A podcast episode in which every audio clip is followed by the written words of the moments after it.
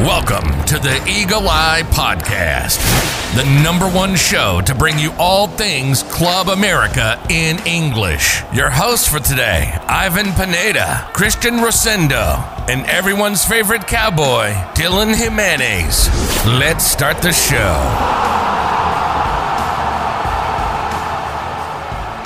Hello, ladies and gentlemen, and welcome back to the Eagle Eye Podcast. I know, second time this week in a row, we're going to be talking to you guys all things Las Águilas del América. We're going to be recapping that wonderful win for America in regards to points against Mazatlan, and then we're going to be talking all things Lady Águilas, and then we're going to be recapping everything.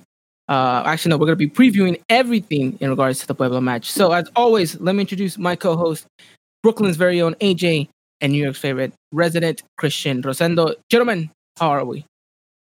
Who goes first this time? Is it is it me or are you? Well, he did say your name first, so I'm guessing you would go first. Chronological order here. Come on, AJ. Here we go, man. You know what? Can we just start the show over again? we'll, we'll just restart it. All I'm right? good though. I'm doing good. Thank you. Evan. Thanks for asking. How about you? I'm doing well, thank you. I you're the only one who asked me to- how I'm doing. Sometimes always- Christian will ask me. Sometimes Christian will ask me. No, Not all- never mind. I'm, I'm not gonna ask you this time, but I'm doing good uh, after getting off this very stressful accounting class, uh, and um, I'm just excited to talk everything America. There's uh, there's a lot of things I need to say, get off my chest. Um, I've been very active on Twitter. For anyone that doesn't follow me, I think it'd be a very good idea to follow me. I was taking on the whole world yesterday, and uh, for very good reason. But I think we'll get into that a little bit more later. You definitely will, and I and I, I do want to pick your brain because I think um, you do bring up some pretty good po- good points, but I think some of the stuff that other people are rebuttaling with, I think also has to be put out No. to light. And No, I'm Brian. See what you have to, you know, what Brian, good friend of ours, great friend of the podcast, Brian. Um, I think he does have, he does merit some stuff that he says, and I, I do agree with him in that aspect. And I know AJ, uh, AJ and him are very close to that in regards, but we will get to, into that a little bit later, and, and you know, we won't drag on this any further. So good to have you both on. Unfortunately, our beloved cowboy is uh is stuck in traffic. Um, that's what you get when you ride a horse back to from work. So uh hopefully he's uh he's able to make it back in time, but we'll have to wait and see. All right, gentlemen, we ready to talk all things Las Águilas del América? Yeah, but this lighting is killing me. I need a new setup, honestly. I feel like I'm so like glossy in the front, and it's making me uncomfortable. Yep. I mean, look, you're the accountant guy, all right? You, you got to make that. You, you got to put some of that budget towards the lighting. Yeah, you know what? Yeah, you know what? It, it'll get fixed for next week. Uh, I'm sorry, guys. Let's go. All righty then. Well, let's uh let's start off with that game that happened on Wednesday, gentlemen. America versus Mazatlan. America ends up winning three to one in I wouldn't say the most convincing fashion of ways, although again, three points are very, very good three points at this point of the season when you know you definitely need to accumulate as much as possible because like we mentioned this week for this these upcoming week these games for America are going to be very very important because then of course you have the three clásicos right back to back and then you have you know Tigres and all that stuff. So got to focus on these upcoming games ahead. So this game against Mazatlan was very very crucial very important to get all three points. AJ I'm going to throw it to you first how did you feel coming into this game? Because like we mentioned on Tuesday's podcast, you know, we're a bit hesitant of what America side we're going to get. And we knew that the back five, whilst it did give us some kind of good fortune in getting us those three points against San Luis, wasn't looking like it was the most solid going forward. So tell me more about uh, how you were coming into this one and how you came out of it, knowing that America ended up winning three to one. So like I said last time, I said that Mazatlan were coming into this game struggling as well. America, though we picked up a win, we're still trying to um bounce back from the previous two games that we had in which you know we've conceded seven goals. But in coming into this game, I was feeling confident, especially with the same lineup. Johan mentioned he was going to put the same players up with the same with the same formation, no changes at all. So I was just happy on that on that part. So I'm just like, okay, this will be fine despite like playing the back, there were some moments here and there where Mazatlan were going in and trying to get themselves a goal. That didn't happen though until in this in the um second half. Same thing for America. We aren't really doing we weren't really doing much in the first half, which we talked about um last time on the podcast. I'm like it feels like it's a difference between like two different um halves. In one half, America could be great, and the other half they're not vice versa. So it seemed like in the second half they just seemed to pick things off. Starting with that Henry Martin goal, the crazy own goal by uh, Mazatlan's Aldo Rocha, and then that amazing free kick from Richard Sanchez. But despite us playing five in the back, we did happen to concede a goal by um Mazatlan's um, Camilo and it just like made me scratch my head. We're playing five in the back, but we're still conceding goals somehow. But at the end of the day, though, we picked up the three points, so I think you put it perfectly, right? It's a tale of two halves. Same narrative that America continues to have throughout this season. Christian, I'm throwing it to you now because I know you've been waiting for it. But like we just mentioned, a tale of two halves. And I think one of the reasons why you were very frustrated with this back five is because in the first 45 minutes, we saw no creativity going forward. We really saw actually nothing from America. If I'm being honest, Mazatlan were dominating possession. Uh, we just kind of looked like we are ready to just get something on the counter attack. And really, like I mentioned to, to AJ and Dylan on Tuesday's episode, this wasn't a game for us to kind of play Cordova and Icamro and, and two center and two center defensive mids, which I think he ended up changing. It was more kind of a flat back three center mid uh, formation for that five three two. But you know, I felt like this game was a little bit more for, like you mentioned, Sergio Diaz, a player that's explosive, someone that can, you know, ch- uh, you know, chase the game, bring the game to Mazatlan, take on players, be a little bit more explosive. So, talk to me a little bit more about that first 45 minutes and talk to me about just in general this game because I know you didn't have problems with this 5 3 2. Yeah, so just overall in this game, um, I, I think anyone could tell you that we, we didn't play well. And whether it's a tribute to the back in the five or not, um, this is a game where, you know, we shouldn't have had that performance. Uh, this was a Mazatlan team with, I think they were in the top three worst uh, defensive teams in the whole league coming into this game. Um, and like you said, Ivan, this was not a game for for a back five or a more, more of a passive approach to this game. Uh, I think I think with the likes of Cordova being in a, in a more camp position, Sergio Diaz with the uh, explosiveness, uh, Roger Martinez uh, sometimes I think he could have had a good impact if if he started in this game. Uh, I think it could have posed for a different outcome. Um, you know, while the three one is definitely not a bad result, and on when you look at a three one, you would think that America was the clear dominant in the in this match. Unfortunately, it wasn't like that though. In both halves, um, had over 60% possession. And, you know, that just tells you that we had no control of the midfield. They kind of had their way with the with the ball. And, you know, like you said, Ivan, just throughout the whole game, we really didn't have any creativity going forward. Now, Piojo tries to make some subs to kind of adjust to that, but you're playing players out of position, which in turn don't give you any end effect as well. So this five in the back formation really limits the squad even more because you have so many players that don't fit this formation and then when you try to implement them, you're not going to get a good return because, well, that's not their position. Um, I, I understand they're professional football players and they should try to adapt to the situation. But granted, though, you know, you can't always expect that. And especially against this team, you should be going full on attack. Honestly, this should have been a, a blowout, probably 6 nothing with the players that we have. Um, this this probably could have gone for more. But I understand why everyone wants the the five in the back, I think it provides more of a defensive stability. Uh, I think coming, you know, coming into this game, we've only conceded two goals. I mean, the previous two, uh, pre- yeah, previous two we conceded seven. So in turn, we're, we're getting better defensive results, but we're still not playing like the way we should be playing against teams like this. No disrespect to San Luis and Mazatlan, but playing like this, this like in this style, is not going to work for us uh, against top tier teams, in my opinion. And you guys can go on and on, you know, back and forth, but Uh, right now we, we, we got we got you know we were pretty outplayed by a Mazatlan team that's in 16th place. Now imagine when we go up against a Cruz Azul, a Tigres, or a Leon. You know, if we keep playing like this, the same formation, same exact players, you know, I don't know how it's gonna go on, and it, honestly, it frightens me.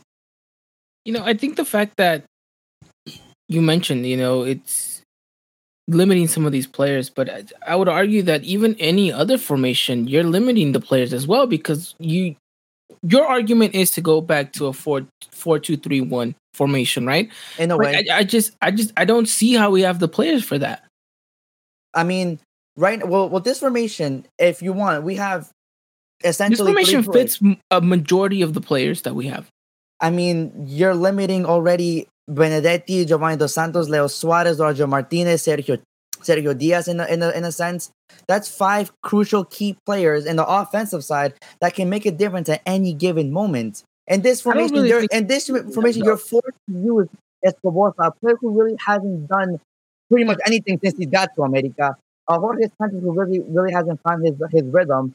uh, Oso Gonzalez, who in turn has good games. Which, granted, I am not really a big fan of him, but in this season he has been doing things quite well. So uh, I'll give him that. Richard Sanchez wasn't the same as he was last season. You know, you only have Cordova in there who can kind of do something, but then sometimes he's not really playing his position as you know as, as we would like him to. And then Henry and Viñas up top, well, they're they're not really there. So I mean, if it fits them better, I guess that's good for them. But for the rest of the squad, you know, it just doesn't seem like a lot of choice because when there's when there's time for substitutions, you put in players like Chucho Lopez and you know Emilio Sanchez. With granted, Emilio Sanchez is you know an up, um, up and coming prospect, which I think has a great future. But for right now, I don't think that's the the answer to this uh, to this problem that we have.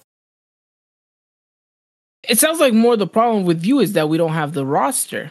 Because we don't, and that's exactly why we shouldn't be playing this formation. But then if then I go back to kind of your argument that if we move to another formation, it's going to be the same thing. I don't really think you're limiting players like Gio, like Benedetti, like Roger, because we know Roger, whilst he has had a pretty decent season so far out on the wing, we know he likes to be up top. Gio and Benedetti would have a creative uh, liberty to go and just be that cam the way that Cordova has been, right? And I see Richard and you see uh, and I see Santi and and Oso that can all play in that center mid or even center defensive mid spot. You know, some a little bit more creative than others, and I think that fits them fine. I just I don't even think you're limiting even a player like Sergio Diaz. We know, and you should know this, Christian. You followed him pretty pretty well. You know that he's not just a winger. He's he can naturally play up top as a striker, or he has the capability, and I'm pretty sure he he would not be opposed to playing behind the strikers in more of that center forward, center center attacking mid position. So I don't really think. Question. Let me ask you a oh, question. Oh, if you're Piojo, who who would you put up to as on, on, your next game? Your top two strikers. Who would you go? Simple. You put Viñas and Henry there. okay, so you're basically just you're you're not you're not really giving Sergio Diaz a chance. Okay, now let's go back to the midfield. Who would you put as your cam out of Benedetti, Giovanni Dos Santos, and Cordova? Oh man, you're putting me in a tough one there because. Oh well, uh, well, yeah, wrong person to ask actually. yeah, actually, yeah, that is a wrong person to ask. Only because he's had more minutes in that and, and, and Cordova. Okay, exactly. Yeah, you so put like, Cordova. So you're not really giving people the opportunity to to start. At least now with the I guess four, two, three, one. You have wingers that can actually play. You, Roger, for the most part of the season, has done a well enough job to merit a starting spot. Leo Suarez, when he was finally gathering, uh, getting a rhythm, he got dropped to the bench because he doesn't fit this formation. Now you have Cordova, who who was doing well in the cam position. I think uh, AJ can agree with me here that I think we love seeing him in that cam role. You have him there, who who he was excelling, and that's his position. That's where he wants to play. Now Benedetti's back, and now I would think that Benedetti would like a crack at that position because I think he'd do a stellar job there. Um, and I think it would just fit everybody well. Only problem with that formation that I'm posing is you would most likely either eliminate Richard Oso or Santi, one one of the three. Um, but you know, in, in turn, you can probably put two CDMs and then it can solve some of your defensive problems.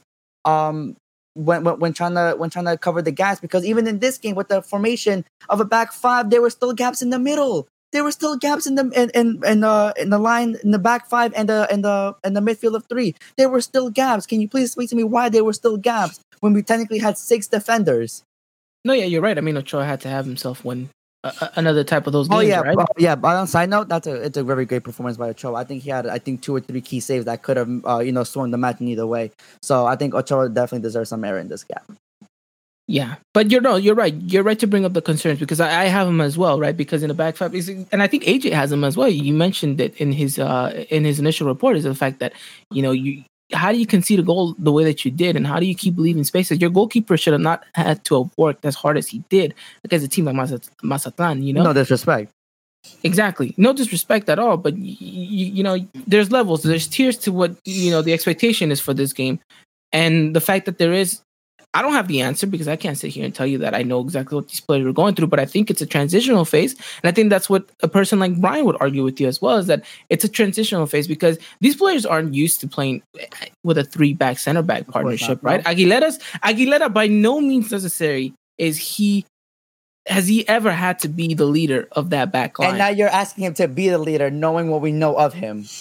But because again, due to the unfortunate circumstances that is Bruno Valdez's injury. Correct. Unless you're going to bring in someone that's a leader in a center back role, which right, I, I but, think but, America's but we, not bringing anyone else. We know this. I mean, well, we'll get out a little bit later, but um, but but knowing what we what you just said, wouldn't it help to have at least a little bit more help, more a little bit in front of you if you had Oso and Santi in front of you as CDMs? You had you had Oso, which I think he did an okay job, not his best night in an American. Not his best night, no.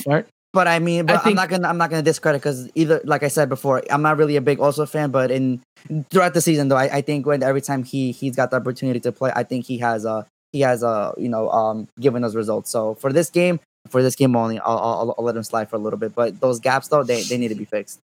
And I think it's it's that thing. It's that transitional phase because it's it's a two different five three two formation when you look at the game against San Luis and you look at the game in Mazatlan, right? It's in in the, in the game against San Luis, we had Cordova as a cam, and then you had the two center center mids, right, between Oso and Richard. And then you have this five three two formation against Mazatlan, where it's more of a more of a flatter center mid partnership. Mm-hmm. You Yeah, have but on the left, Oso in the middle, and Richard on the right. Which I told you that's what preferably I wanted because That's I what you wanted, but you're still playing players out of position again. Yes and no, yes and no because yes, You're not you're, you're not you're not really letting Cordova shine, right? you can make the argument that he was trying to do his best to shine. He was trying to do his best to shine, but that's you're not putting him in the best position to shine. Which is what I'm trying to argue right now. That most of these players, you're not putting them in a position to shine, even when they sub in. When Benedetti was subbed in, he was played more on the left. I, I, I, the I- way, I, didn't even know he was in. exactly. I didn't even know he was playing until half the time until I heard they didn't have to say his name. Because I, I think that's more of a Benedetti problem than it is a and now you put problem. Roger up top, who he hasn't played up top in over how many matches? I think the last I time I remember him playing as a forward was probably like during preseason when he actually first arrived. I remember Yeah. him play, playing as a forward. So I don't. I don't think that's a problem for Roger though. He he's he he naturally just gravitates towards the middle whenever he does play sometimes. So I, I don't see that as a problem. So I mean, if you want to go with the flatter three, I mean, it can work, but we need the three the three center mids. You know, I I I argue that Oso Santi should be there, but then you have you need two other center mids. That who can it be besides Richard? Richard uh, for sure has to start. He so you, then start. then you think you probably argue this would be a game probably for Giovanni Dos Santos, or that would be a position for Giovanni Dos Santos, but he hasn't been a starter all year. He hasn't played a game all year. no, he hasn't even come off the bench. Which He hasn't come off the bench. Yeah, and then you know you're bringing Emilio Sanchez up up there. Uh, I mean, you know, really without much you know first team experience, and you're asking him to play a big role. You know, so once again, it just goes back to my to my I guess point that I guess you're trying to argue that you know we just don't have the players for this formation. If we had different players, and now you're you're telling me about three true CDMs, uh, you know, three true uh like well experienced center backs, two wing back, two wing backs that can actually create something because we all de- we know no Escobosa really hasn't been doing much except for that one pass he had uh to Henry Martin in the San Luis game. He really hasn't been doing much. Let's be honest here. And then Jorge Sanchez, you know what? He hasn't been the same Jorge Sanchez. Let's be honest. So you know, it's just for right now. For right now, it just doesn't seem like a good formation for us. But I'll give everyone that's listening this: if you guys can, if we play this this uh, this formation against a good team, against you know a Cruz Azul or a Leon or Tigres, any top tier team, and we come out and give a great match, I'll accept the formation. That's fine. But until then, until we prove that this formation can work against top tier team, I'm not buying a single moment of it. Well, I think that's because I think at, at this point, and America is very poised in in the opportunity that has fallen upon them to be able to switch a formation kind of midway through your season Mhm. and be able to have games in which you're able to maybe have these players adapt more without really having the pressure of having, like you mentioned, these top tier teams in Liga MX. Then I think it's going to pay to the benefit of America, right? We didn't have the best game against Atletico San Luis. We didn't have the best game against Mazatlan. And who, who's to say that we're going to have a good game against Puebla or even against Toluca? But if America ends up wa- walking away with all of all six points in the next two games, and then you're going up against Chivas and you play that back five formation, and you end up blowing the competition out of the water, then I think it's paid dividends. I think I think at this point, Not against two Chivas. game. It's it's two games in. It's still I- because I think in the Clasico, it's a whole different story. I don't think I you have to look at form. Well, I mean, but at that point, you have to talk uh, talk about the X factor that is a classical, right? And we're not gonna get Oh, into it because we have we have a whole lot of stuff planned for the classical. But what I'm thinking here is that Piojo finds his groove in regards to this formation. It works for him. Players adapt more. Players understand more of what their what their roles are. Whether it's starting, coming off the bench, how explosive they need to be. I think it's just trying to put put the puzzle pieces exactly where they have to go. Piojo even said it himself. He's like, I'm content that we were able to win the match, but I'm not happy with the way that we played. He even said it. We didn't have the ball. We need to have more of the ball. He said it. agrees with me. He's like, he's like, I, I he's he's like, some players weren't showing what they needed to show because. So he understands. It's not like he's sitting there. He's like, "Well, great, I won three one against Mazatlan. This formation must be working. Nothing else to fix." I think he sees that there's an underlying issue in regards to performance out there. But as long as he gets those three points, as long as he continues to go, I say this: give it until the, the Toluca game, right? Give it until the Toluca game, and then we can talk whether or not this formation is working or not. Because I have- think two we have two Chivas, games in, two games Chivas- in, you wait, hold can't on, you hold on. can't. We have Chivas, then we have Cruz Azul, correct? Yes. Okay, I'll give you guys. I'll give you at that Cruz Azul game. We'll see what happens at that Cruz Azul game. Because I think I think that, that that's the first that's the first top. That's gonna be your first play. real test. That's to be your first real. And and then and then even that I'm giving you San Luis, Mazatlan, Toluca, Puebla, and Chivas. That's five games. Five games to get this formation. Can you think America can do it in five games? I would hope so. Okay, well let's go. Five And- games. I'll give you guys five games to try it out. To try it out. Let me see more improvements of this of this back five. Brian, I'm talking to you. Let me see more improvements of this back five. And then at that Cruz Azul game, if this team somehow manages to blow blow me out of the water with this formation, and we happen to win in a good way, playing He this will shave his hair. I will accept it and I will admit I, I was wrong about this formation. Okay. Un- understandable. I mean, I, I just think it's a process. I don't know. AJ, uh, me and Christian been going back and forth. Really, what's your Nah, input? I'm on going this? off. Okay, AJ, I'm you're up. Let's go, baby. Come on. um no like we're in the phase where we're trying to really figure out what we can do because like to concede seven goals against two teams that in which they have struggled so far in the league that's a huge red that's I a mean, huge I, red I would make the argument that Querétaro isn't struggling anymore, are they? Before yes they were. But after what they did to us okay yeah no they actually think having to like destroy Toluca today as well. So there's something now. Before they were starting Monterrey. They were a side that haven't really haven't picked up any kind of wins. Surprised like their big guys really haven't like showed up. And because of like the errors you were constantly making with the formation you have which is like what the 4-2-3-1 that we usually go with? That was Yeah. just letting that was just sliding goals left and right for us. I'm just like this if we continue with this formation, we're gonna concede a goal every single match, no doubt about it. I would not even be confident to the point where I could say get a 3-0 win. I have to start saying 3-1 or something or 2-1, 1-1. So 5-3-2, Piojo knows this, um formation. He used it before with his championship side. Does that mean we're gonna necessarily win the league? Who knows? Only time will tell. But if he is confident knowing the formation, he will use it. He's not gonna use some kind of formation that he has never experienced with like example i don't know maybe 433 or just something where it's just like why? Why are we putting like the players into this kind of position? So we can then say that about the, the 5 3 um 532 we're limiting some of like the explosive players we have on our bench and they really cannot get the start because of this formation. But it's just what Piojo saying like I'm gonna use these players because I feel these are will be the best players we can use in to fit into this formation.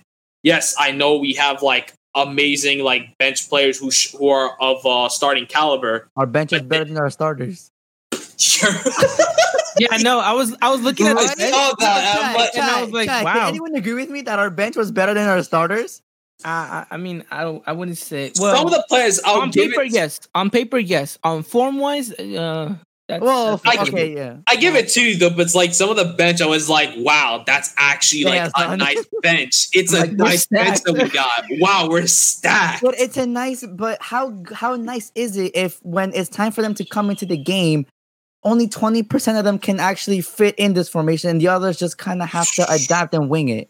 that's that's the thing with formations. Like, yes, five three two is really defensive. I said it before. I don't care. We win a game. Every single game with just one or two goals scored. I will take that. A win's a win. If it can get us to go into the Liga and then win the championship, I'm happy with that. Well, right now we're we're tied at first. No, tied at first or we're second. I think we're Um, we're um, we're at no, 2nd we're- currently.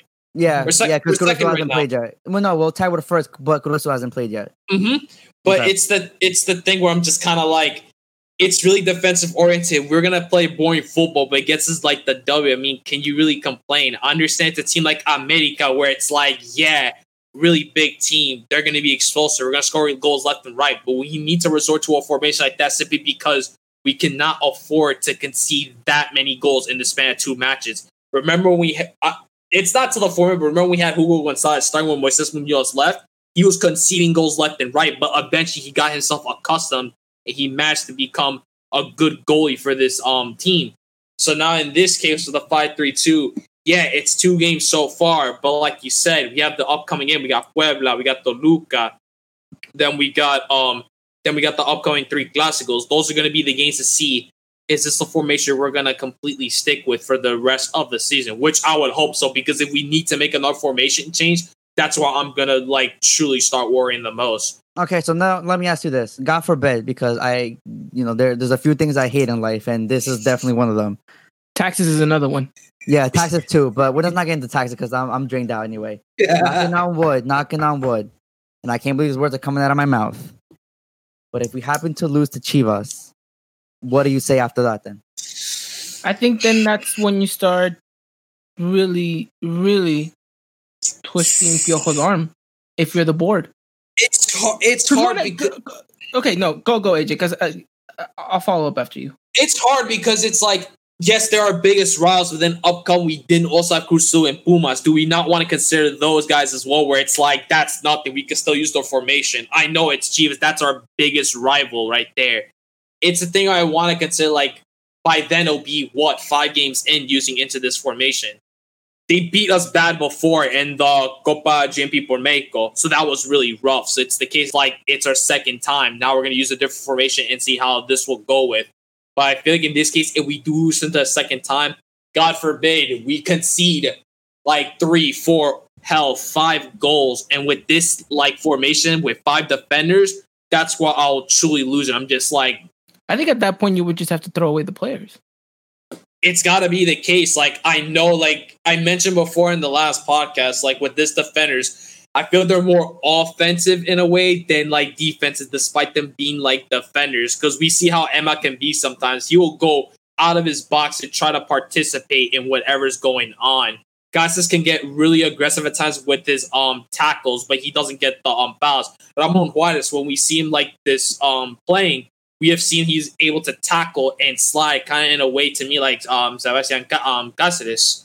So it's the thing where it's just kind of like they're gonna have to start realizing we're playing find the back. You need to be defensive because if you go get way too aggressive or go too far out, you're gonna see there's gonna be like a forward or a winger, whoever's gonna be up front for the opposition, just go up and it's all one on one on Ochoa. And hoping Ochoa can and save it. If we concede it, it's like we're blaming the defense. You can't blame Ochoa on that part when he has no help from his defense. So in the case he can get mad or he's just gonna just be lost or worse because he's looking defense like, what are you doing? So it's And- just Let me raise another question. Uh, this is, I guess, to both of you guys. And there's a back five. Who is the weakest link in this back five? Uh, right now it's it's it's difficult because they're you can make an argument for all of them. Maybe You not can. so much for Cáceres because I think he's maybe been a little bit more stable, but obviously we know Aguilera is one string away from being completely unreliable.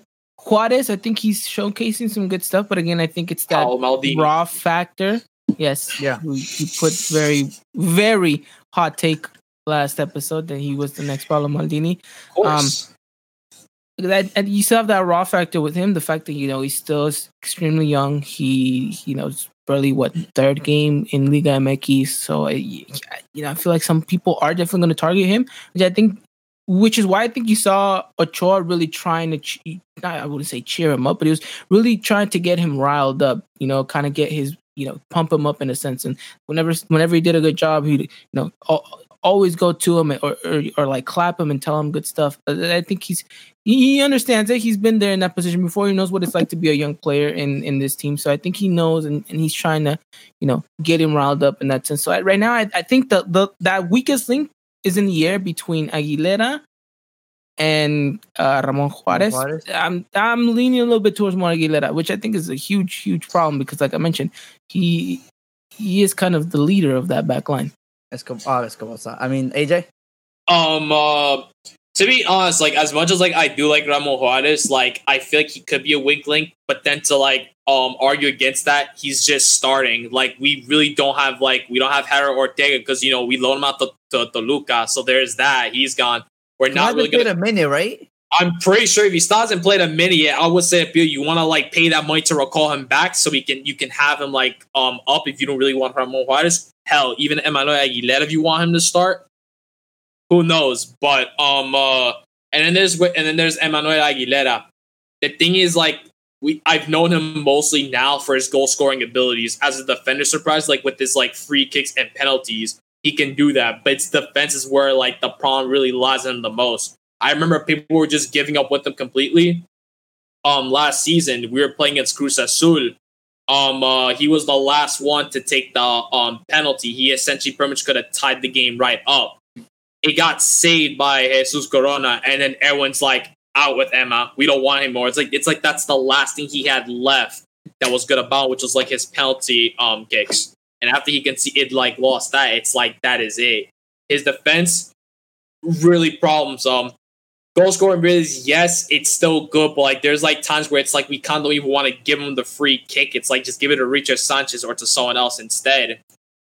And then just him just being at times really off- um really offensive. In the case where he just really doesn't want to play defense, it's just like you can't do that. You're the leader of this entire defense. If you're the one that's constantly con- uh, at fault for conceding our goals, everyone's gonna be like, "So who are we're gonna look um to next? We're gonna look at Jorge. We're gonna look at Jorge. We're gonna look at Escoboza, Ramon Juarez, Cáceres." It's like I don't know. I want to say like for me, it's really Emmanuel Aguilera at this point. He like he needs to step up to the plate, knowing that his uh that Bruno Valdez, um his teammate, is not there anymore. Who was the leader of that entire defense? He's like, it's my time to step up. I played with him a lot, so I know what he would expect me. What especially I know what to expect of him. So he should just use what Bruno Valdez does and actually add it into his game. I'm surprised Interesting no one said Escoboza. Well, because I think at this point you're you're you're saying they're they're part of the defense, but they're not really part of the defense. If I if if that makes sense. So Jorge's When not, I'm part looking- of, not part of the defense? Uh, When I'm looking at a five-three-two formation and I'm looking at who our weakest link is, it's that it's that trio, and I'm I'm focusing my attention on them because if one of them goes, it's the whole thing falls apart, right? Whole thing falls apart because this is also what the great thing about this five-three-two formation is. If one of your wingbacks get gets caught off, then you have one of your center backs that can push in into that left back position. Not necessarily saying they're going to play left back, but they can push into that position, cover that space. That other center back in the midfield pushes on into that space that is left, and now you have a little bit more divided space in between. So that's why when you mentioned to me who the weakest link in the defense is, for me, it, it focuses on in and around those three center back uh, partnerships. Now, someone explain that Sanvezzo goal, please. You, you Um, gotta look at you gotta you gotta look at that poor marking from uh, Chucho Lopez. Poor marking from there, and then uh, defense gets caught ball watching. Literally, all all three center. I, I think wh- who's was it Cáceres who tries to put a foot on it? I think it was Cáceres. Yeah, It was. Uh-huh. But I mean, by that time too, he was just caught, caught ball watching at, at the same time, you know. But he, he- at least he instinctively s- tries to put a foot out, unlike Juarez and Aguilera, who just again get caught ball watching. the oh, ball just ran through. Simple as that. But you know, you're gonna concede goals. It's it, that's the thing, especially when you're transitioning. Back five know? against Mazatlán. Oh, It- it's gonna happen. It's gonna happen. You're gonna It's concede a gonna goal in any formation. against Mazatlan. Any formation, any other formation, like I, I, I, I'll give it to you. But when you're essentially playing six defenders against Mazatlan, come on, come on. that's what we said this game was Still got important. three and we're points, not by the way. look. I think what you're taking away from this Christian is that, and I think we spend more than enough time talking about this five three two formation. Nah, I can go all night. I know you on. can, but that's not what the show's about. At the end of the day, I think I think you're misinterpreting what me, Brian, and AJ are saying. We're not saying that all our problems are fixed. Like we're done. Like America found the gold, the the the, the holy grail. We're good. Doesn't matter. I, I, I don't think that's what we're trying to argue here. I think what we're trying to argue is like, yes, we like this formation. We we see these players playing a good game in this formation, but we're not saying it's going to happen overnight. We're not saying this fixes it like just from it's not a day day to night situation with this. We know that there's going to be a transitional phase. We understand that we're going to have poor games like we just did against San Luis and Mazatlan, but we understand that for this to work, we need to see improvements. And I don't think me or AJ or even Brian, who's not even on the podcast, and I'm pretty sure he agrees with me in this, but we're not sitting here and saying we're not holding it up to a pedestal and saying this is the end all of it. Yeah, it's we're saying we're sitting here, we're saying we like it, we like where this is going, we like where this is heading. So let's just keep going on it. It's it's keep. It wasn't perfect by no means necessary. It wasn't perfect. I'm not gonna sit here and say I like the game. AJ's not gonna sit there and say he liked the game. I'm pretty sure Brian's not gonna sit there and say he liked the way America was playing. But it was a step in the right direction for us. Is the way I'm seeing it. I don't know, AJ. Do you agree? I mean, hey, two wins with this new formation so far. I mean, yes, it's against um sides you know have not really been doing that great in the league so far, but it's showing signs of promise. Yeah, we conceded two goals with five in the back, which I mean, still mind boggling. We're having five defenders, six, whatever, and we still like concede a goal, even though I'm like, yes, with any formation is bound to happen. It depends like where the players are being positioned at. But if you're expecting, you know, to play a formation where it's be playing defensive or like park the bus, for example, like you see with Chelsea, you expect to not concede a goal. But when that happens, it's just like like it's a It, thing. it makes you- happens. it makes I, you- I think at this point you don't. And I, I know we, we we brought up that comment from Chicken Little saying there were like six players in just Sanvezzo, and I know you shake your head acknowledging that Christian. I saw you. Don't think you're sly. I saw it. No, no, Um, I, I, I, I, I hope you saw it. But at that point, you don't. At that point, you don't blame the formation. You have to blame the players. Mhm. And I'm not. And, and it's the same thing I'm going to, and I'm alluding to. It's that we know that this is imperfect, and we know that the players have to be held accountable for this as well. But you can't put everything on the formation. You have to look at some of True. these players and say, True. you have to step up to the plate as well. True. You have to No. go out there and play your game. True. Now let me ask you guys this, both of you, and I answer this honestly. From the San Luis game to the Mazatlan game, did you guys see any improvement? Or did you guys A little, a little bit on the or- defense. A little bit or- on the defense. Yes. Or a can you guys the argue that we played a better game in San Luis than we did at the Azteca? So I could definitely argue that. yes. nah, Yeah, you, can, uh-uh. you can argue that. It can can't because that. like because like as soon as we can see five minutes with that San Luis goal, I'm already like in my head, oh here we go again. I'm like new thing and it's like oh we just conceded. That's that's great. Like But we were just that's the thing I'm going back to again. At that point, you don't, you can't blame that formation. You have to blame the market. You have to blame the Which was players. Viñas, which was Viñas actually, and that's Yeah. a couple. That's the, that's a couple of games now where I think I've seen Viñas miss his mark, which in then turn leads to a goal from the opposition. Yeah, but he, look, the kid's young and he's a center attacking mid. I mean, uh, forward. Forward. He's not. He he he didn't grow up playing a defensive line, knowing how to play a high line, and then freaking heading the ball out. Like you got to give him some credit for actually at least stepping up into that. Right? He has to do better if he is going to be there. But um, look, we've spent enough time on this, and we're definitely going to keep spending more time on it throughout the season as it progresses. Because I'm sure Christian's going to continue to tweet about it, and Brian's going to continue to subtweet you. Uh, it's going to be a fun, uh, a fun turnaround. So make sure you guys follow them on Twitter. I hope everyone proves me wrong. I really do. I think I think I think a lot of people are kind of saying that like uh, I actually got a DM. I I should show both of you a, li- a little bit later, but I actually got a DM saying, "Why are you praying for America to lose?" Listen, guys, I I'm, I'm probably the biggest America fan you'll ever meet in this in this state. It's just when I when I see and I know that there's a problem within my team, I am going to express my feelings about that problem. And I, I know I've gotten a lot of flack in the previous seasons when I I had said hot takes, but and then said hot takes actually turned into reality. So I'm not saying this is going to turn into reality because I hope everyone proves me wrong, and I hope we better not. You know, you know what? Who's to say that this five three two rises into the, the the championship? You know, I I, hope so. That's fine. But for right I really now, hope so because I would love to clip this audio. Oh yeah, no, yeah, do it. Yeah, do it. Yes, do it. I don't I, I don't care. I don't care. It's just from game one, San Luis, game two, Mazatlan. In my opinion, there was no improvement. I think there was a little bit uh, a little bit going downwards. And then you know, you you just you know, and for my eye, you just don't have the players for this. Now, like I said again, I hope everyone proves me wrong. That's fine. It's just for right now and for right now in this moment, it's not convincing. But like Ivan said though, I think we spend enough time. Uh, we'll see against Puebla. We'll see against Toluca. We'll see against Chivas, and then we'll see what happens. Well, this is definitely gonna be a recurring theme, and we'll try to not keep it as long uh, uh, of a segment. But uh, hopefully, you guys have enjoyed a little back and forth there. Again, it's gonna continue throughout the scene as, as long as Piojo continues to play this formation. We'll have to wait and see. Like Christian mentioned, hopefully Piojo knows what he's doing in this situation, and hopefully he knows his players well enough to know that they are capable of playing this formation out. All right, gentlemen, we've talked enough about this. Let's uh let's just kind of move on into our next segment because I think we're pretty much wrapped up the whole Mazatlan, or at least took all of the time of that Mazatlan recap there. Of course, America gets those three points again, like we just mentioned, puts up puts us up in that top three position. I think, like we mentioned, second place right now for the meantime being. But America still in a very good fighting spot for those top three spots, and hopefully they can continue to do so. All right, gentlemen, let's move on into the next segment. And AJ, let's talk more about Lady Aguilas. Let's talk about and let's recap what happened against um against Necaxa. I was like, which, what game are we recapping here? So many games we've played throughout this week.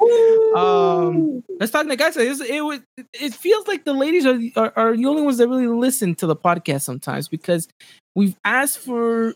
I asked for them to come out and completely blow the competition out of the water. They did so, and you asked for a formation change to then enable us to blow the team out of the water. And they did so. They went back to the 4 4 2. So let's talk about that great win that America just had today against Necaxa. So, how did you see our ladies after that 6 1 performance?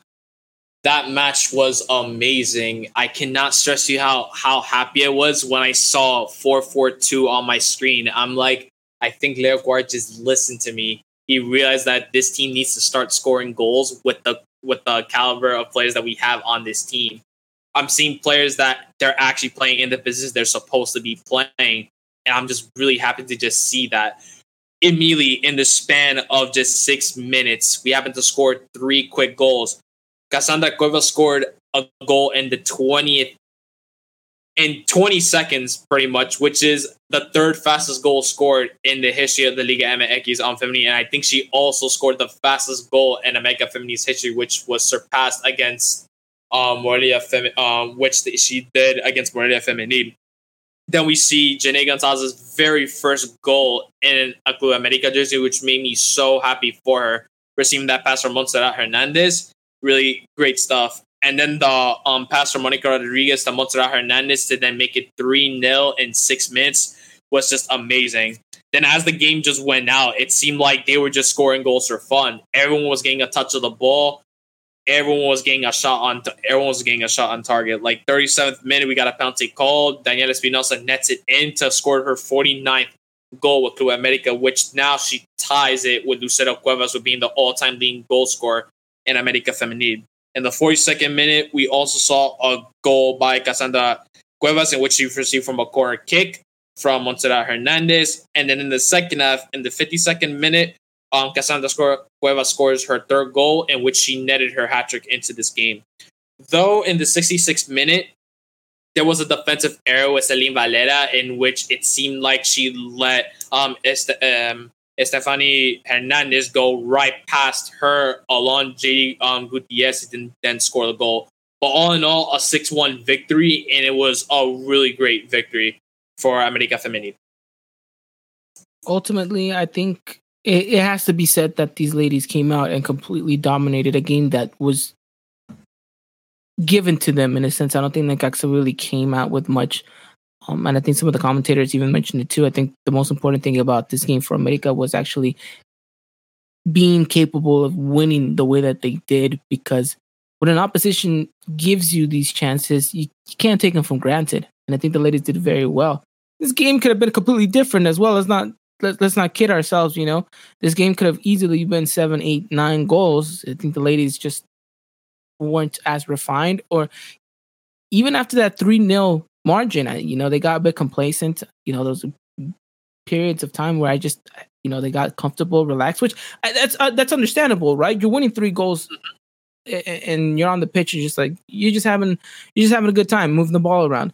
Um, you know, it's not to say that this game was perfect. It's near to perfect. I don't like the way that we conceded. I think the defense, again, AJ switches off, makes a mistake, costs us a goal. And I think that's the thing that I'm trying to look at next. So Our beloved cowboy has finally joined us. Uh, looks like you're out of traffic.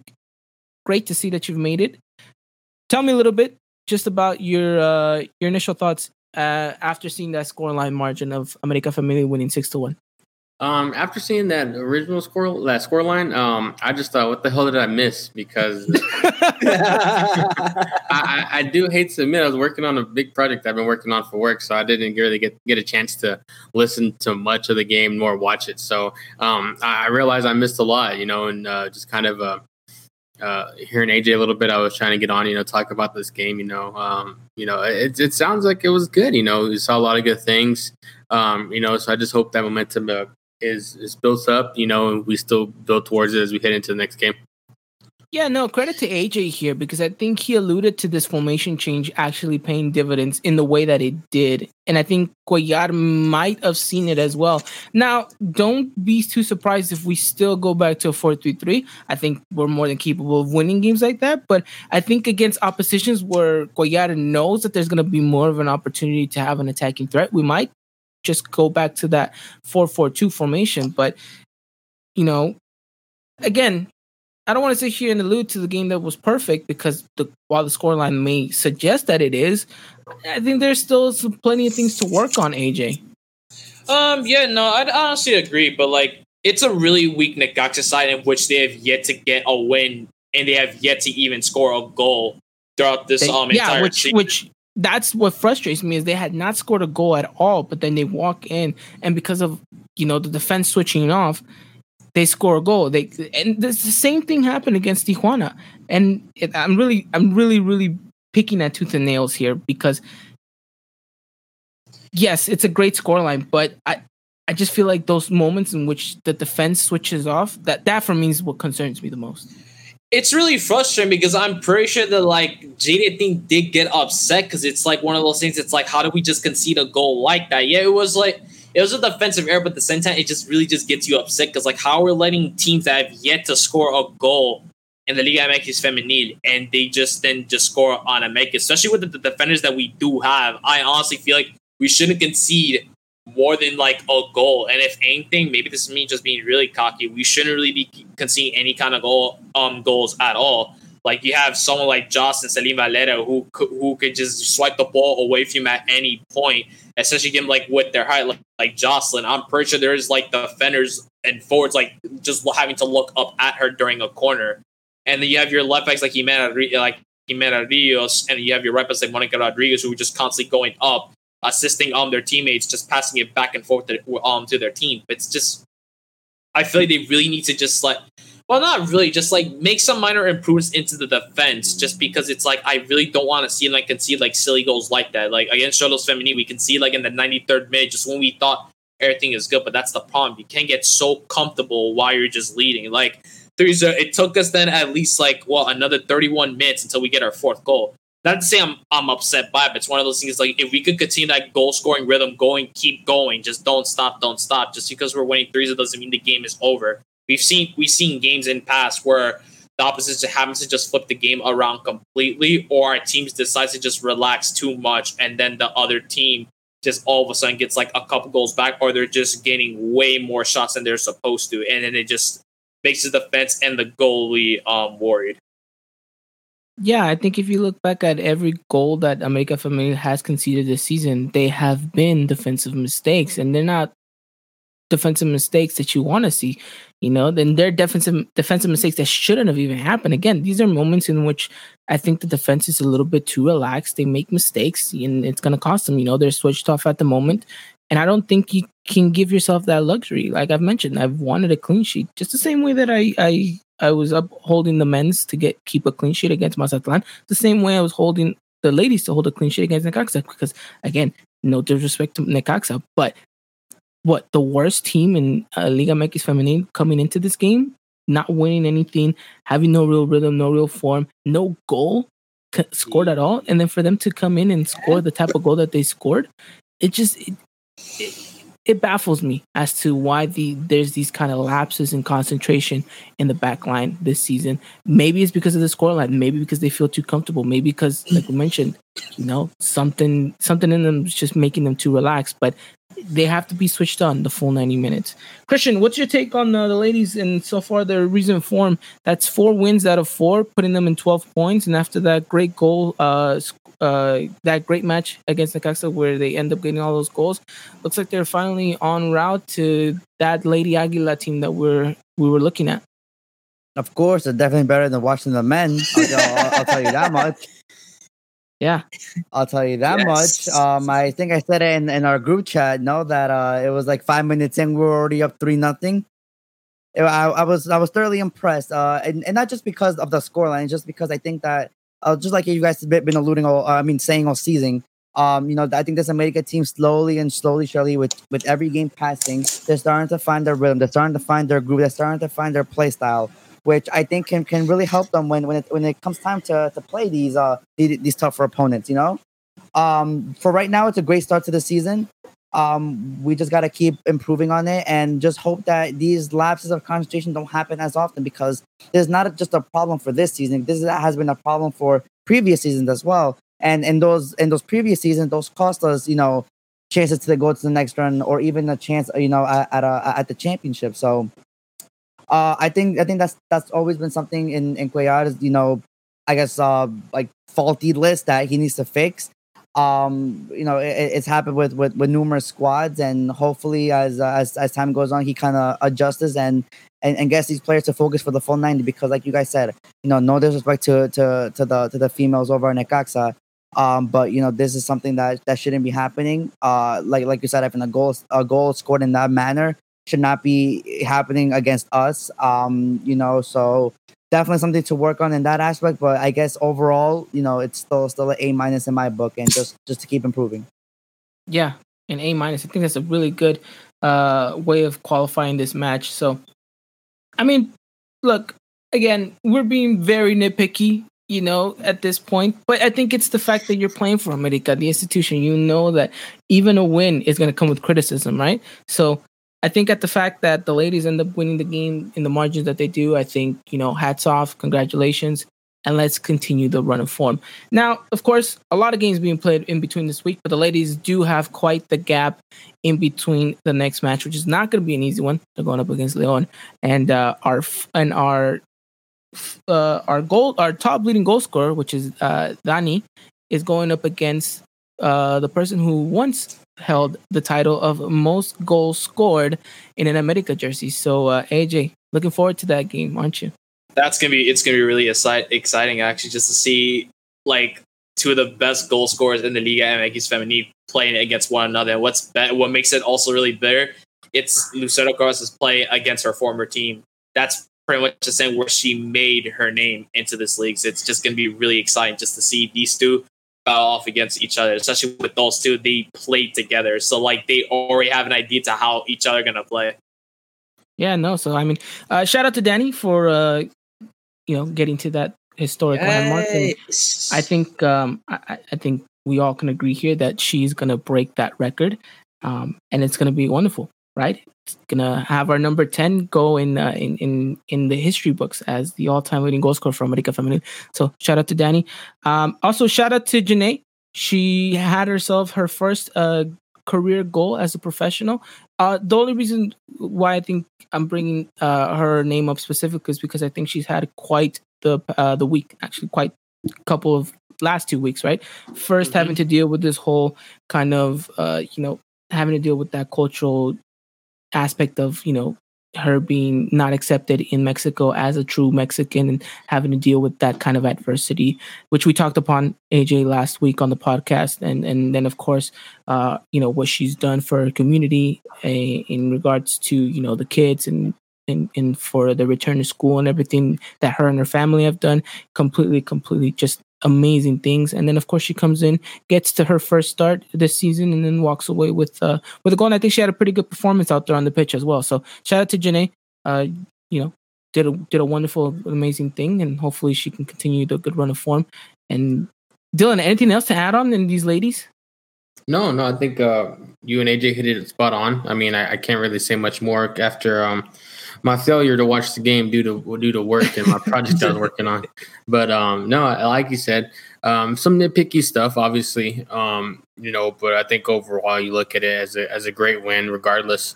Um, you know, just looking to keep the momentum going against Leon.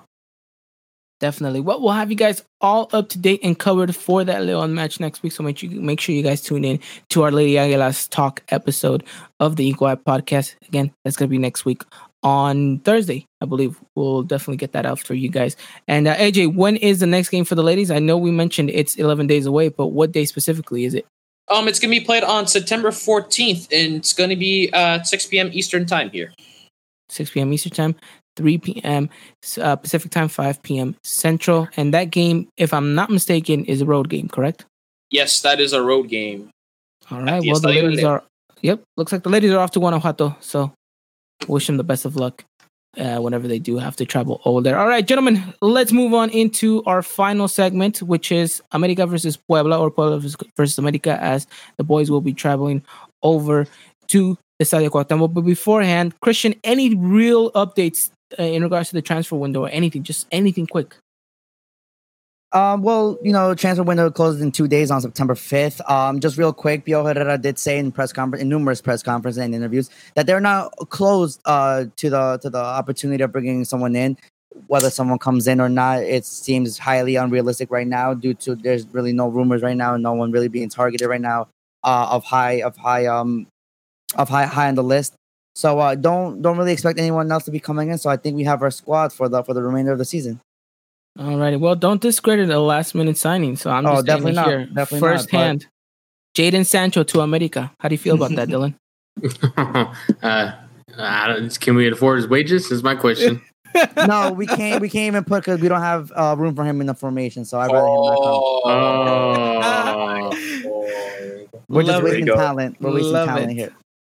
All right. Well, Jadon Sancho, I think he would. I, if I was Jadon Sancho and I was offered a contract from America and I knew that I was going to be eating torta tamal and pambazos for the remainder of my season, I think I would definitely lower my wages just by that. Ooh, But hey, moves. That's just me. That's just me. Hopefully, Jadon, you're watching this. Um, which would be crazy if you are. But uh, either way, let's move on. America versus Puebla. How are we coming into this game, Christian? I know we, we we talked about it extensively, but I know you're a bit shaky coming into this game. Rightfully so, because we again, America hasn't showcased the best face coming into this matchup.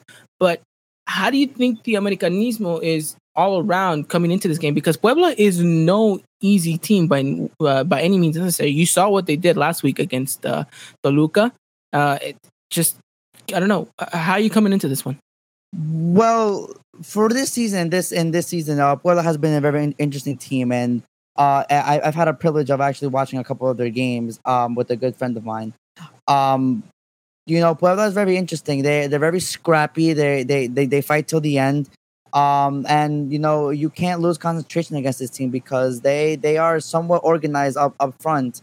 Um, and you, you guys clearly saw what they did to Toluca um, in the, the past the past week and um, it, it was that was definitely something that, that should be an eye opener to the whole league because this Puebla team is not uh, should be taken lightly with. Now, having said that, uh, what I need from America this game is just kind of have some sort of control in this game. Um, I I don't know how they're gonna do it, but somehow try to get that midfield to, to control the game. Uh, you know, try to try to get a little bit more creativity because there, there wasn't really any creativity in that Mazatlan game. Um, if, if it has to rely on, on Cordova to be the to be the man to do it, then let it be on him. Um, I think I need to see a little bit more involvement on the offensive side from Escoboza and Jorge Sanchez, even though that's a little bit difficult because, you know, when getting caught in transition, Ivan, like you mentioned, you know, that's one of your cons with this formation. It can get a little bit scary if players don't track back. And with this Puebla team, though, it can get scary in transition. So definitely something to keep an eye out uh, on that. But like, but just in all, I guess in general, I just want to see improvement for the from this America team. I guess like you guys, you know, into your guys' word, just try to see the players get a little bit more cemented into this into this formation. You know, just improving uh, little by little. You know, this is definitely going to be a better team than what they have they, from what they have had to play in the past two games. So, um, this this this shouldn't be taken lightly, and you know, this should be a good game. Definitely. I mean, it's a road game, Dylan, and we've known that America has struggled on the road this season. I mean, granted, we've gotten a win at Pachuca and we've gotten a win at Atletico San Luis. Those are two very close locations to Mexico City. Puebla is no exception. Puebla is literally I would say another hour or so away from Mexico City, just like kind of Pachuca and um, and Atletico San Luis. Do you think this is a more favorable away match because of that? Because we've seen those long travels and they haven't done wonders for America. Yeah, I think I think so a little a little bit. You know, the, the players won't feel the travel uh, awareness so much. You know, you won't see that fatigue a little bit more. Um, you know, this like Christian said, this is a game where you got to stay sharp. So you know, you can't really let the travel get to you. Um, you got to stay on your mental, you know, your A game 100% of the time because, I mean, you go back like you're talking about that Puebla game against Toluca. I mean, yeah, Toluca scored first, but then 11 minutes later, Puebla, Puebla get the equalizer, and then they pretty much score consistently throughout the match up until the up until uh, the final whistle. And so uh, you just can't be tired this game. You got to realize that you can't necessarily sleep on this Puebla team. And so that's just how I feel going into this game. I, I think your your call for concern is actually um, one that we should take into consideration, knowing how this America side tends to switch off from time to time as well. So you mentioned it, and Christian mentioned it. So yeah, of course, America's sharpness needs to be uh, just at the level, or even more so than the Puebla players, because we Let's know, like remember- Christian mentioned. Oh, sorry, Ivan. I thought you were about to be finished. I was gonna say, uh, let's not forget that Puebla had a had a very good match against Pumas, and they also drew against Cruz Azul as well. Yeah, so I mean, they're no stranger to playing against you know these bigger rivals, and I think they're looking forward to this America game so they can, you know, again prove themselves in in such a big stage. So should be an interesting one. So, Christian, give me the starting formation, or at least what you would assume Piojo is going to come out with on uh, on Tuesday next week. Just rinse and repeat. I think that's classic Piojo when something I guess works for him in his mind. Um, you know, he'll he's gonna he's gonna repeat it. So we'll just go over it again. Uh, Guillermo Ochoa in net. You have your back five of Escoboza, Cáceres, Aguilera, Juarez, and uh, Jorge Sanchez. In the midfield, you have Sebastian Cordova, also Gonzalez and Richard Sanchez. And up top, you have Henry Martin and Federico Viñas. Interesting. I mean, sure. I mean, if the lineup repeats, I don't think it's the worst case scenario. I just, I would like to see Santi slip i- into also spot, and um, I would like to see Fuentes play instead of Escoboza. I don't know. What do you guys think about It could be a possibility. I mean, Fuentes is, is I think is um this pen I think penciled in for, for this match at least to start as a as on the bench. Um, I, I think it's kind of the same thing with with, with well, not really the same thing because you know Fuentes is already in Mexico, but I guess it's kind of more of a dive into the team and the play style and how they're gonna approach these next couple of games. I think is the I guess the, the kind of question for Piojo is is Fuentes. You know, should we just put Fuentes in right away or should we kind of put him in you know on the bench and then ease him into like in like around the 50, 60 minute mark? So definitely a good question you posed because I think Fuentes could add a little bit of more of a offensive flair to America, something that Escoboza hasn't been really able uh, to provide. Um, so it would be interesting, but for right now, I just don't think that's likely. I don't know what the rest think. Anyone else want to chip in on that? When Luis Fuentes start? Um, Luis Fuentes gain the possible start in this one? Yeah. Over I mean- I could see that he's played left back. He's he's spent a season with America, knowing how it's like. Yeah, he'll be playing in a different formation, but it's, it's the same exact position he's going to be playing as a left back. So I could see him play. I could see him playing that if they decide for some reason just to give like Escoboza like a rest, or they could just put him up in the midfield because he's capable of playing as a as a midfielder too if he wanted to. Just like maybe on, on the left hand side of the center um, mid position, but who knows? I wouldn't be. I wouldn't mind um having Luis Fuentes. Besides, I did like him playing um during his time in America, and now that he's with us, I'd like to see him um debut at that left back position again. Left wing back. We'll see if uh, Fuentes ends up getting the start or not. But either way, we'll kind of go with what Christian is saying formation wise. Now, Dylan, someone who I think is going to be in the hot seat. I'm not saying that he's in danger or anything, but I think someone that's going to have a lot of eyes on him is definitely going to be Henry Martin.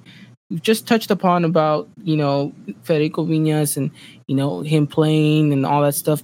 Let's, let's talk a little bit about Henry and his run of form, which continues to be the same as we've seen from him in the past recently, is that he's scoring, he's consistent, he's you know bagging in goals for America, he's being an attacking threat. What's your thought on Henry? Because I know you you're quite fond of him. I think he's just doing more than just bagging goals for this team. I think he's uh, pretty much stepping up um, up top for this team too. Maybe in terms of you know, uh, you know, winning the ball. You, you see Henry flexing every time he scores a goal, and I think that kind of means something to him whenever in terms of uh, winning a, a, ball back, um, maybe from the midfield, uh, you know, and then giving a pass, and then you know making his runs, you know, try to get open in some space. Uh, I think he's just doing a little bit more than just scoring goals for uh, for myself. Uh, me watching him, obviously a little, he's giving a little bit more than Viñas. So, um, you know, I'm really liking what I'm seeing so far, and I hope really to, to see that continue going into this Puebla match you, you look at Henry and you just think something's changed from the Henry that first arrived at America, and granted so, right? I mean, you spend enough time at a club and at a position, you're obviously going to improve if if your heart and determination is there. And I think that just showcases Henry's mentality coming into this. And I think you know he was on through the end today, and he was talking in regards to preparing for a matchup, and he said that he asks for videos of the rivals' defense and goalkeepers as because he, he, wants to study them. Right? He even goes to mention that sometimes his wife gets mad at him that the night before he's up all night, you know, watching and preparing himself, watching these videos and all that stuff. What what kind of levels does that speak to you in regards to Henry and, and how he's coming and preparing himself, you know, week in and week out for these matches? No, I, I, I, to me personally, I think it says a lot. I mean, um, it, it's more, it's more than just you know, um, being on the field. If you know what your what your rival is going to look like, you know you're going to study what players do, and you find those little things that they do. It's going to stick out to you eventually. Um, that goes for just watching film in general. I mean, if, if you're going to see how this back line plays, if you're going to see how this goalkeeper, you know, positions himself whenever you put yourself in those situations that you see um, see them get in, then you're going to know what to do at the end of the day. And you know, Henry, you know, you see the physical aspects of Henry. You know, he's a strong guy. You know, uh, he can win the ball back. But you know, just having that mental uh, game, you know, it steps up his his level of play a whole lot. If you're going to know what this backline's to what this backline's going to do uh, whenever you're going to play them. Yeah, I mean, I'm I'm curious to hear what Christian or AJ have to say in regards to Henry Martin. Um, I'll go first, I guess. I guess the entire thing, like, really with Henry, because I remember when we first signed him, so many people criticized him because he really did not score much in Tijuana. I'm looking up some stats. He's played in total 94 games for Tijuana, only scoring 14 goals as a forward. And I think it was less than some points. Like, to just think, like, we're just trying to find someone that could finally bag double digits for an America, so which I know it's been ages since we actually had a forward who was able to bag double digits in the regular season. So there was a lot of criticism at first, but then later on, he started proving some of the fans wrong, and everyone's like starting to really appreciate how he's putting his 110% into every single game. He wants to completely change something from the play that he was in Tijuana. It's like, I'm going to change completely because I'm not trying to have goal scoring draws or inconsistencies while I'm coming into a new team if they're if they sign me for a team like an America and they're like, we're giving you the starting spot, we're expecting a lot from you. Henry's definitely going to change himself. He's like, time for like a complete makeover to who I am as a player and start getting myself accustomed into this new, um, new team that I'm going to be joining. So it's just really nice to see someone like Henry who's taking all this time that he has into improving his game and to and to also just win the um uh, like the love of fans of wanting to be the starting striker for this team. And just um, just from the love from America fans everyone just saying that they want him to stay in this team that he he wears the jersey with pride and he just puts it on he just I'm is ready to just play every single game. No matter how many minutes he is given whether it could be from a minute to 90 minutes he'll be giving his 110% every single game yeah, I agree with you. I think Henry's definitely stepped it up. Christian, what's your take on Henry? Are we finally seeing the best Henry possible? Yeah, I know we've criticized him for being inconsistent, but I just I feel like this is a different Henry. Oh my gosh. Oh uh, no! Oh no! We have quite the technical. My mic's muted. My mic's okay. muted. My bad. My bad. My bad. Yeah, no, it was muted. I was uh, whatever. Anyways, Ivan, you took the words right out of my mouth. That word inconsistent. Now we know how talented Henry is. We know what he can bring to America when he's in form. Right now, he's in form. The question is now, can he continue it for you know a, a span of four, five, or six games? Um, right now, he looks comfortable playing next to Viñas. Uh, I think even Viñas said that he likes playing with Henry. Um, so I'm, I'm guessing he's just feeding off, you know, their their kind of chemistry that, that they have. Um, but like like like like we said, Ivan, you know, it's just can Henry be consistent? Because we've seen him getting these hot runs, scoring one goal a game, even betting uh, uh, netting a brace here and there. But then out of nowhere, he just dies off for for a few games, and then that's when everyone starts. Oh, what happened to Henry? Oh, get Henry off the field. Oh, he doesn't deserve to be starting. You know, so I think for Henry right now is to keep doing what he's doing and just keep being consistent, whether it be with the with an assist or a goal, but keep keep providing something that reflects on the scoreline. Because if you don't, that's when the critics are going to come out again.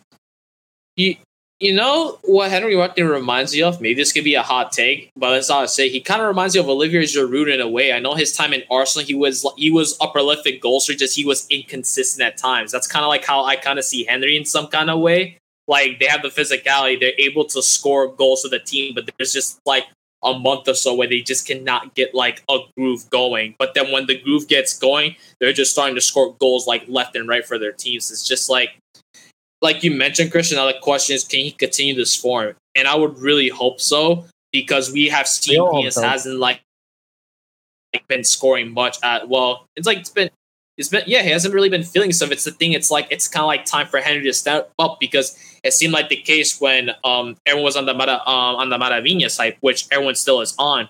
But if that hype ever, God forbid, it stops at some point and he just cannot get anything going, we're gonna be looking at Henry. It's like, can you score the goals for us? And if he can't, it's just like looking at our bench. It's like, um, who's gonna do it for us? At this point, it's like you don't really want to like go to like a midfield who knows like Benedetti or Royer, like a technically play as a forward and like go up. It's like when we had Mateus Uribe in America and he scored eight goals as a midfielder, and it was like he just scored more than like our forward. It's like what's going on here. Not not that I'm complaining, but it's like the thing where it's like our forward should be the one scoring. You are playing the position of a forward where where the whole purpose of you is to score goals for your team. Funny you say that though, because I think well, Ivan kind of pointed out Henry. I think my player to watch is Viñas because you know, like AJ just said, you know, we're kind of all also on this little, little hype train that Viñas has around him. That you know he's supposed to be, you know, this next goal scorer for America. He's supposed to be the one to be the top scorer after so many years for America. And for right now, he's not living up to his expectations that we put on him. Now, maybe for Piojo, he's just doing just fine. That's why he keeps starting. But for me, I have a feeling that maybe at some point, people are going to start criticizing him a little bit more now um, because he's not scoring. That's what he was brought to do. That's what he kind of portrayed himself to do last season, that he was some sort of this goal machine that right now is kind of losing a little bit of gas. So for me, personally, I think that oh, my man of the match to watch it's, it's Federico Viñas to see if he can step up because, like I reiterate again, we don't know if Henry's going to continue this form, and then when he does, if he does drop off, and Viñas still isn't scoring, then I think I think that's what the problem AJ was going to is who's going to score for us. Yeah, I mean, I mean, these are all what ifs at the moment, right? So again, America could come out and completely blow Puebla out of the water, and both Henry and Viñas end up bagging the hat trick, and then we're sitting here next week talking about, you know, a whole different story. So again, it, it's all up in the air until the game actually starts going. But you do you do bring up a really good point, Christian. I think Viñas is about two games away from being in the hot seat if he doesn't start scoring. Um, so I mean, we'll have to wait and see. But I just kind of wanted to bring up the whole Henry thing because I think he's having a pretty good form, and we just dropped uh, a wallpaper in regards to him. So if you guys haven't checked that out, follow us over on Twitter at Eagle Eye Podcast. All right, gentlemen, talk to me about uh, your guys' prediction because uh, we've kept this going long enough, and I don't want to keep these people up. I know tomorrow's uh, tomorrow's Friday, so we're not completely to that three day weekend just yet. So, uh, AJ, give me your prediction for the game against Puebla. Um, as usual, I'm gonna go with this 3-0 win. I got myself with Henry Martin um getting a brace. Jesus. yeah, I'm confident with 3-0. I'm I'm gonna keep going with this. Um, but yeah, I got a brace from Henry Martin. I expect seeing a goal from Federico Viñas. Fair play to AJ because he technically almost got the scoreline right against Mazatlan if we would have not conceded that goal. So yeah. I mean, so fair play to AJ for being as optimistic as you remind me of a very young me when this first podcast started. I remember I was saying a lot of four nils that just never, never came to fruition. Jesus, America. All right, Dylan, give me a prediction for uh, the game uh, against uh, Puebla. Uh, I'm gonna go with the little uh, controversy here, but I'm gonna say a two-two draw. A two-two draw. Okay, so this is goals flying left, right, and center here. Okay, so AJ is saying three goals. Uh, Cowboy Dan saying four goals, two for each side. Christian, give me your prediction for Tuesday's match. One nothing America. One No. nothing America and Wrong. Two one. two one. Two one America. Well, you took my prediction. I was going with a one 0 before you said that. Um, I just I don't see how America comes into the Estadio Cuauhtémoc and completely blows Puebla out of the water. Granted, it could happen, right? Anything's possible in football. Just watch out for Santiago Ormeño. That's all I'm gonna say. He was a former he was a former he was a former America player from Fuerza Básicas. Never debuted, but look at him now. Ever since he's um, played in the E Liga MX, he kind of made himself a name so far. He's got four goals, if I'm not mistaken, so far into the season. So that's that's a player we're gonna have to keep an eye on, like for Puebla, because if he exposes in defense, um, yeah, it's gonna be a problem. I will have to wait and see, but I, I don't know. I, I just I see America having a very scrappy game, and then Puebla having themselves a very scrappy game. You're just gonna lead to whoever scores a goal is gonna win the game, and that's how I see it. But I think you know it should be a good game in regards to seeing whether or not this formation can continue to improve. I know you're gonna keep a real close eye on that, Christian. Uh, so that should be fun to watch. Um, but yeah, you guys can catch this game live on uh, Tuesday at night, 7 p.m. Pacific time, 9 Central, 10 Eastern. game's gonna be live on through the internet. So if you guys cannot watch the game for whatever reason, make sure you guys follow us over on Twitter. We'll be keeping you guys up to date minute by minute in regards to everything that happens in that matchup. All right, gentlemen, we've kind of reached the limit of what this podcast was supposed to go for. Speaking about that 5-3-2 formation for quite an excepted time. But anything else? That, went over the limit. Yeah, there you go. We didn't We reach went the limit over- because we went over. There you go. See, I look, it's been a long day. Gonna work overtime, and I'm just completely just I'm tired. So, give me your guys' uh, last takes before we kind of wrap it all up here. I got just something for the um, for America Femeninos. So we heard that Jennifer Munoz did not play against Atletico um, San Luis um, last time, and then Nick Cox. It turned out that uh, the commentators said that she did suffer um, a tear in the leg, so it's gonna take some time for her to recover from that. And with Ana Lozada, um, Cuellar reported that like there's actually nothing wrong with her. It's just she simply just wanted to rotate players and is just using it as a precaution just to make sure that we don't risk like one of our best defenders and, in America Femenil to get injured. And also, um, uh, 16 year old um, uh, midfielder Renata Huerta actually made her debut for America Femenil um, today against Necaxa. 16 years old, and she got to play 10 minutes. So, really proud of her for that since she came from the academy. There you go, 16 year olds and already playing for America. Where were you guys at when you were 16 years old? In high I- school.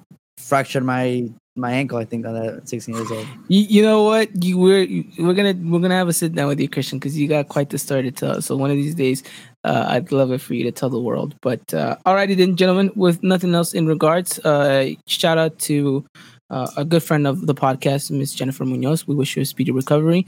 Um, and if there is, a- She's not my friend. you, you all right then? Well, well, well, everyone here is your friend, Jen, except Christian apparently. So, uh, take that however you want to take that. But yeah. uh, what did you do? But um, all right, gentlemen, thank you again for coming out tonight. Thank you to everyone who came out and watched Chicken Little, Louis, Chris. Uh, I know I'm missing a couple of more of you guys, but thank you so much for watching. Anyone listening to Spotify, iTunes, and or SoundCloud, iHeartRadio, wherever it is that you may listen to us, thank you so much for taking the time out. And then we'll be back on Wednesday. Yes, not Tuesday because America plays on Tuesday, but we'll be back on Wednesday to talk all things America versus Puebla, and we're gonna be previewing that Toluca matchup as well. And then again, don't miss the Lady Aguilas podcast on Thursday. We'll be re- uh, we'll be previewing the upcoming game against Leon. So plenty and plenty of America stuff to go on throughout the week. So make sure you guys follow us over on Twitter again and Instagram so we can keep you guys up to date. A lot of big things are coming, by the way, for this month of September. A lot of big things coming from our part in regards to what you guys can expect from us. So like I mentioned, keep an eye out on that because we got some pretty cool stuff headed your guys' way. All right, gentlemen, thank you so much again. Have yourselves a wonderful night. Stay safe. All of you guys watching and listening, stay safe. Wear your masks. And uh, as always, que la América. Good night. Ladies and gentlemen, this was another production of the Eagle Eye Podcast. the number one source for all things Club America in English. Make sure to follow us on Twitter and Instagram at Eagle Eye Podcast and get all the latest news and coverage. And subscribe to our podcast wherever it is you may listen.